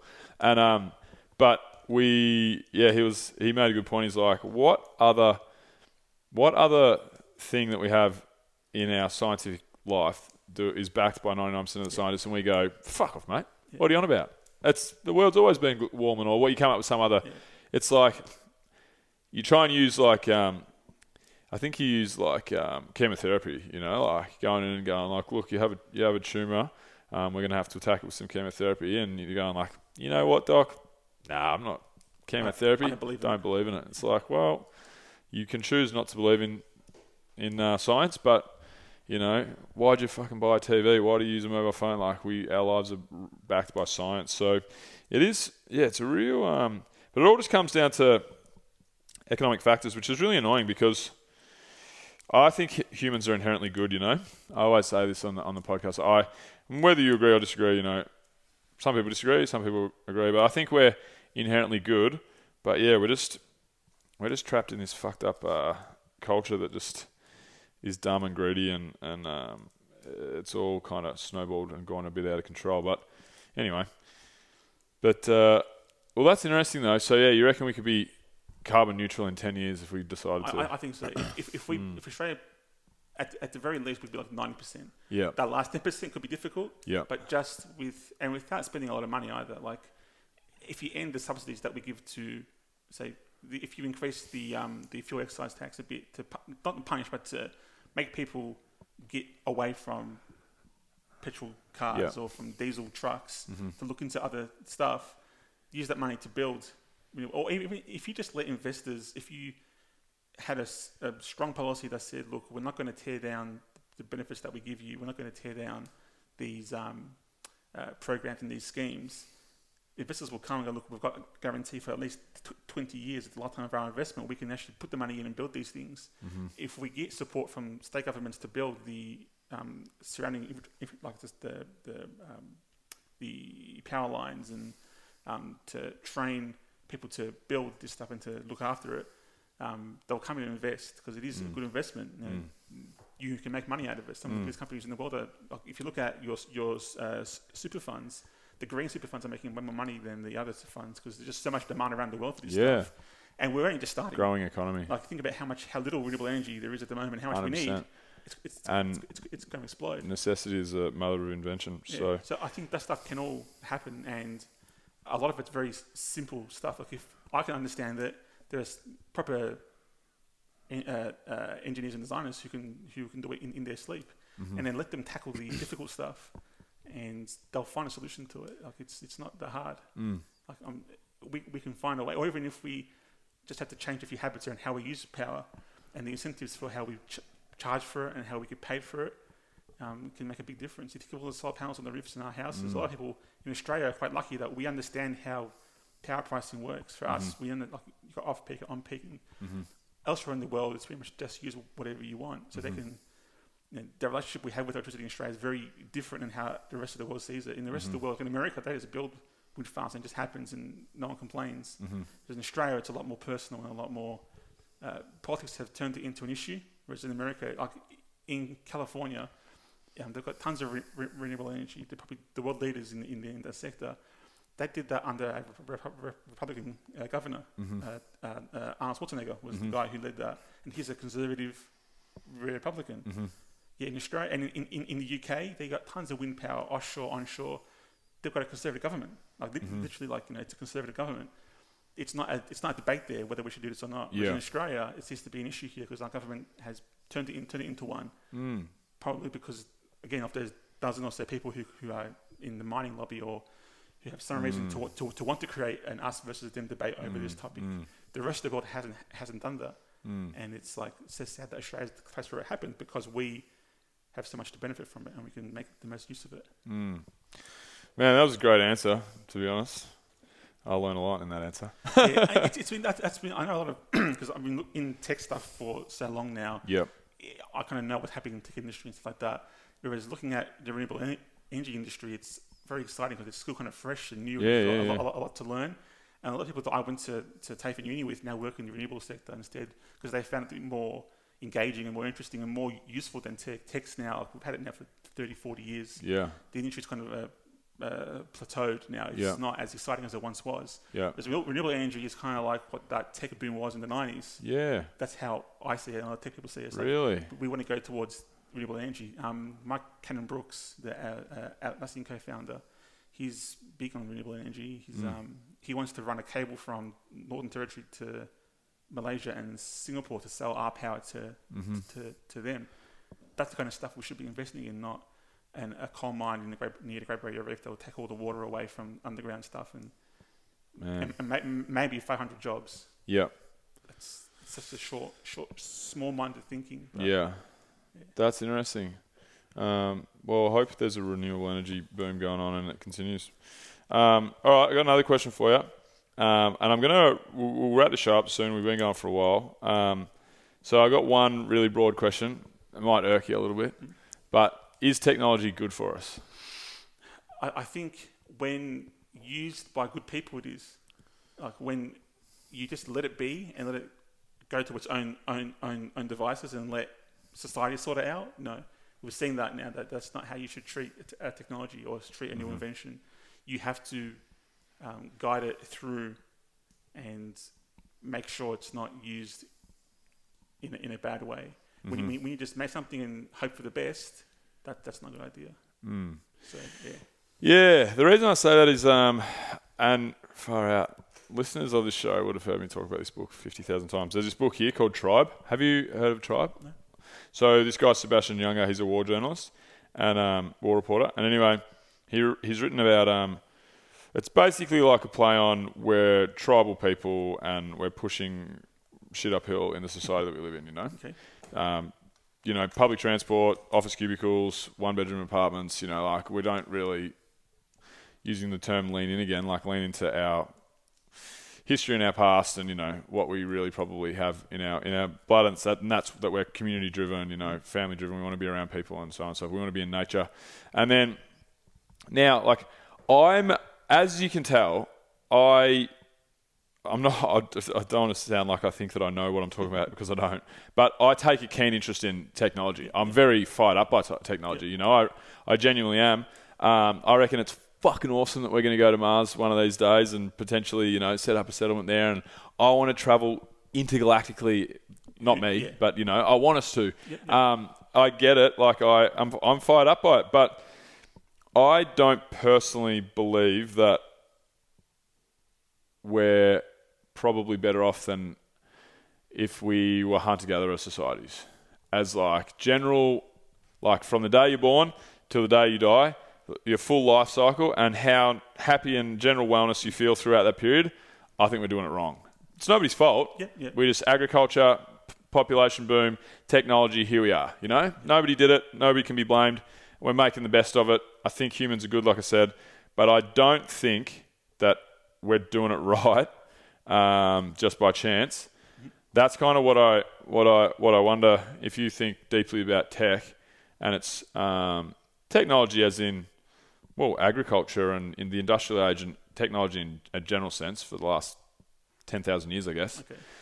Oh, I don't know. I just don't know. I don't Yeah, know I- whether it's good for us or not. Or you can I- answer it in any way. Yeah, I mean, I definitely think life is better now than it was in the you know, 1500s. yes, I, I, I think, think that is true. yeah, I mean, having medicine, Yep. clean water, sewage, Less um, child um, child. deaths, Yep. yeah, not having to, you know, having a being able to live to 80 is Yep. nice. Yep. but um, the technology that I think about mostly is mostly the impact of the technology that I'm responsible for, as in Yeah. like uh, online media stuff and um, the internet is the, the technology that I kind of care about the most. Yes. how that's impacted society. I think for, for me, because I think I've I've lived through the internet. Like I was, I'm there's a group of people who remember the time before the internet. Me, I'm yeah, one of them. Yeah, so I remember it wasn't until I was a teenager until I, until I had the internet. Whereas Yeah. until um, kids now have it from day one, literally like when they can look at stuff as a, a toddler they're looking at YouTube, Yeah. looking videos. So I am interested to see how that changes people. And I think ch- the, the the bad, the worst people at it are kind of older people because they had so much of their lives, but they didn't have this, technology. Hmm. Now it's there. They don't quite understand it. If you if you've ever seen older people interact on the internet, it's almost It's with a furrowed brow. a comedy It's like- almost. Yes, like what the hell? Are you doing? yeah. and uh, some people at our age too are similar, but um, I think y- y- younger people definitely get it. I think Mm. younger people who have grown up with it, um, they hopefully they're a lot more suspicious of the internet and suspicious of things than what you and I are, and even Mm. much more so than what our parents are, Yeah. because um, it's you know that's It's been just part of their life from yeah day they're one. just more used to it. And I think I don't think it's as bad as people think, but also it could be better, of course. Mm. I, I, I'm not in the camp where we need to throw our, all, all our phones in the, in the river and Mm. go back to not using the internet. I think the internet's been, on average, a good thing. It's only gone bad in the last kind of few years. Mm. I think that can be brought under control because it's only a handful of businesses that are responsible for it, Mm. and enforcing punishments helps. Like putting people in jail helps. Like Mm-hmm. if you, like if you get caught, like a lot of the um, like the Facebook stuff that that they've been fined for in America, they got like a five billion dollar fine. All right, it's the biggest fine ever for um, in not adhering to privacy regulations. But nothing's going to change until someone goes goes to jail for it. Yeah. Um, in Germany, people went to jail for the Volkswagen diesel scandal, and you've seen the industry take that very seriously. I mean, Volkswagen uh, make such massive investments into um, uh, uh, electric cars because they don't want to go to jail. Yeah. um, whereas in uh, Facebook, they're not scared of going to jail. Mm. Y- y- there has to be real consequences for what happens to, to go wrong. And I think if you locked up a few tech executives, suddenly the industry would go shit. All right, we have to actually adhere to these laws and Mm. take. We have to consider what the wider consequences of what we do, rather than just uh, we do this, we, we- make money, pay, we pay a fine. That's just part of doing business. Mm. I think more people should go to jail for abusing their the society's good good good goodwill like that, and that Mm. doesn't happen for white collar crime. Mostly, it mostly happens for people who are like uh, hurting others Yeah. or for theft. Yeah. Not, Like even like the wage theft, like you know, people who work in restaurants work so hard and their boss doesn't pay them properly. The boss Mm-hmm. should go to jail for that, not mm. just be fined. Yeah. Then suddenly you people will stop will start paying properly. If you Yeah. you got the risk of going to jail, you're not going to fuck around and Yeah. you know, take the risk. You're going to pay mm. properly, and that's what needs to be done because people are not taking it seriously enough. Yeah, that's interesting. Yeah, look, yeah, I think technology is obviously not going anywhere unless we get hit by an asteroid. Now, like I said, you can't take technology back. Once it's out Nah. there, you're stuck with it. Yeah, yeah. You can try and mold it and change it, but it's Yeah, definitely work not, it. not, going anywhere. Mm, nah, absolutely. And I think um, there's some really amazing technology that's um, going to make the world a lot better. You know, clean the clean meat revolution. I think will really be one of the most um, fascinating things that'll that'll happen in our lifetimes. And I think that'll it's going to get rid of the emissions from animal agriculture. livestock, yep, it's going to get rid of the, the thing that in 100 years we'll look back on and say we were savages, and that's cruelty to animals. And it's going to get rid of, uh, it's going to give back one third of the world's land, really. Because what will happen is, because of economies of scale and the way that meat production will work in 20 years' time, everyone is already signing on to become clean meat. You know, Memphis Meats or Tyson Meats, or whatever it was, the biggest meat provider. No, Tyson, Tyson Meats, I think, he's already signed up. So to to, to do um, over the next 10 years to, you know, start producing all their meat and meat breweries and so forth, and and and that, you know, is is incredibly fascinating and, and awesome for the future. And you know, population will, will continue to rise, but then it'll fall. Every, everything is showing from like um, birth rates are way below replacement rates in most of the most of the world. So, you know, I think that in hundred years' time, it could look like a shitload of progress, a shitload of um, in technology, a shitload less people on the planet, a shitload more sustainable, and then technology probably is pretty exciting for a sustainable um, future. But yeah, and a happy future. Really, you just want the planet to be happy and the people to be happy, and technology can either fuck it up for us or it can save it for us at this point. Yeah, and that's that's that's why technology is interesting to to, to, to, to, so many people Hmm. because that either or is like that's what makes it make, makes it exciting. Definitely is exciting. All right. Um, so, what about you, uh, Anthony? So, your future, like, what is, um, what is, yeah, what's the future look like for you? Where do you want to be in, in, in you know, five years, ten years time? Um, hopefully, keep doing what I'm doing now with a bit more money. Like I'm pretty Yeah, happy doing what cool. I'm doing. I've got, I'm quite lucky to have what I have. Um, Yep. I don't think it's even skill so much, it's just pure luck. Yeah. Right, right place, right time. Yeah, cool. The right background. Sure, there's a little bit of skill involved, mate. A little bit, but, mo- but mostly I think it's luck, and I'm very lucky to have what I have. So I'm Yep. pretty happy to keep doing what I, what I do. That's great. All right. So, um, before we wrap it up, where can people find you? So, anything you want to plug? People, I'm sure a lot of people would be interested in everything we Yeah, talked so about today. So, to thesizzle.com.au and you can sign up for a free trial of the newsletter. Mm-hmm. Every week there's a free condensed version of what I do every day. Yep. And if you like it, you can go to a daily newsletter. It's every afternoon. Um, when I finish this, I'm going to go home and, and write it. and um, Yep. for, for five bucks a month and, and get tech news sent to you. And also I'm on Twitter, uh, decryption. That's my username there. Mm-hmm. That's where I kind of do most of my social media there. And yeah, that's the best place to catch up with what I do. cool. Well, far out. Thanks for coming on the show, Anthony. Thank you- Absolute thank- ripper of a show. Yeah, thank you for having me. Yeah. Yeah. Chat about very, very broad topics. Yeah, yeah. No, it was, it was great. I really enjoyed it. So um, that's it from us, and that's a wrap.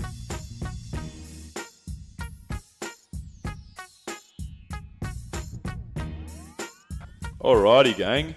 Thanks for listening. If you enjoyed that show, please support us. Um, ways you can do that is you can support us by subscribing on all good podcasting platforms. Uh, if that's the way you want to do it, maybe just, you know, maybe do it. Then just like steal, you know, your mum's phone, your dad's phone, your brother's phone, whoever you're with. Maybe just even go into an iPhone store and just, you know, open up their phones, hit subscribe. Um, that'd be great. Just bumps up our numbers. Um, you know, fake downloads are as good as real downloads, let's be honest. And um, yeah, you can also subscribe on YouTube uh, at Bill Kerr TV, same deal.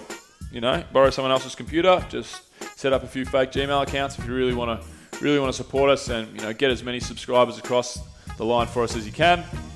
And uh, and also you can support us by supporting our sponsors. So True Protein, head to trueprotein.com.au, use the code BRO for 10% off.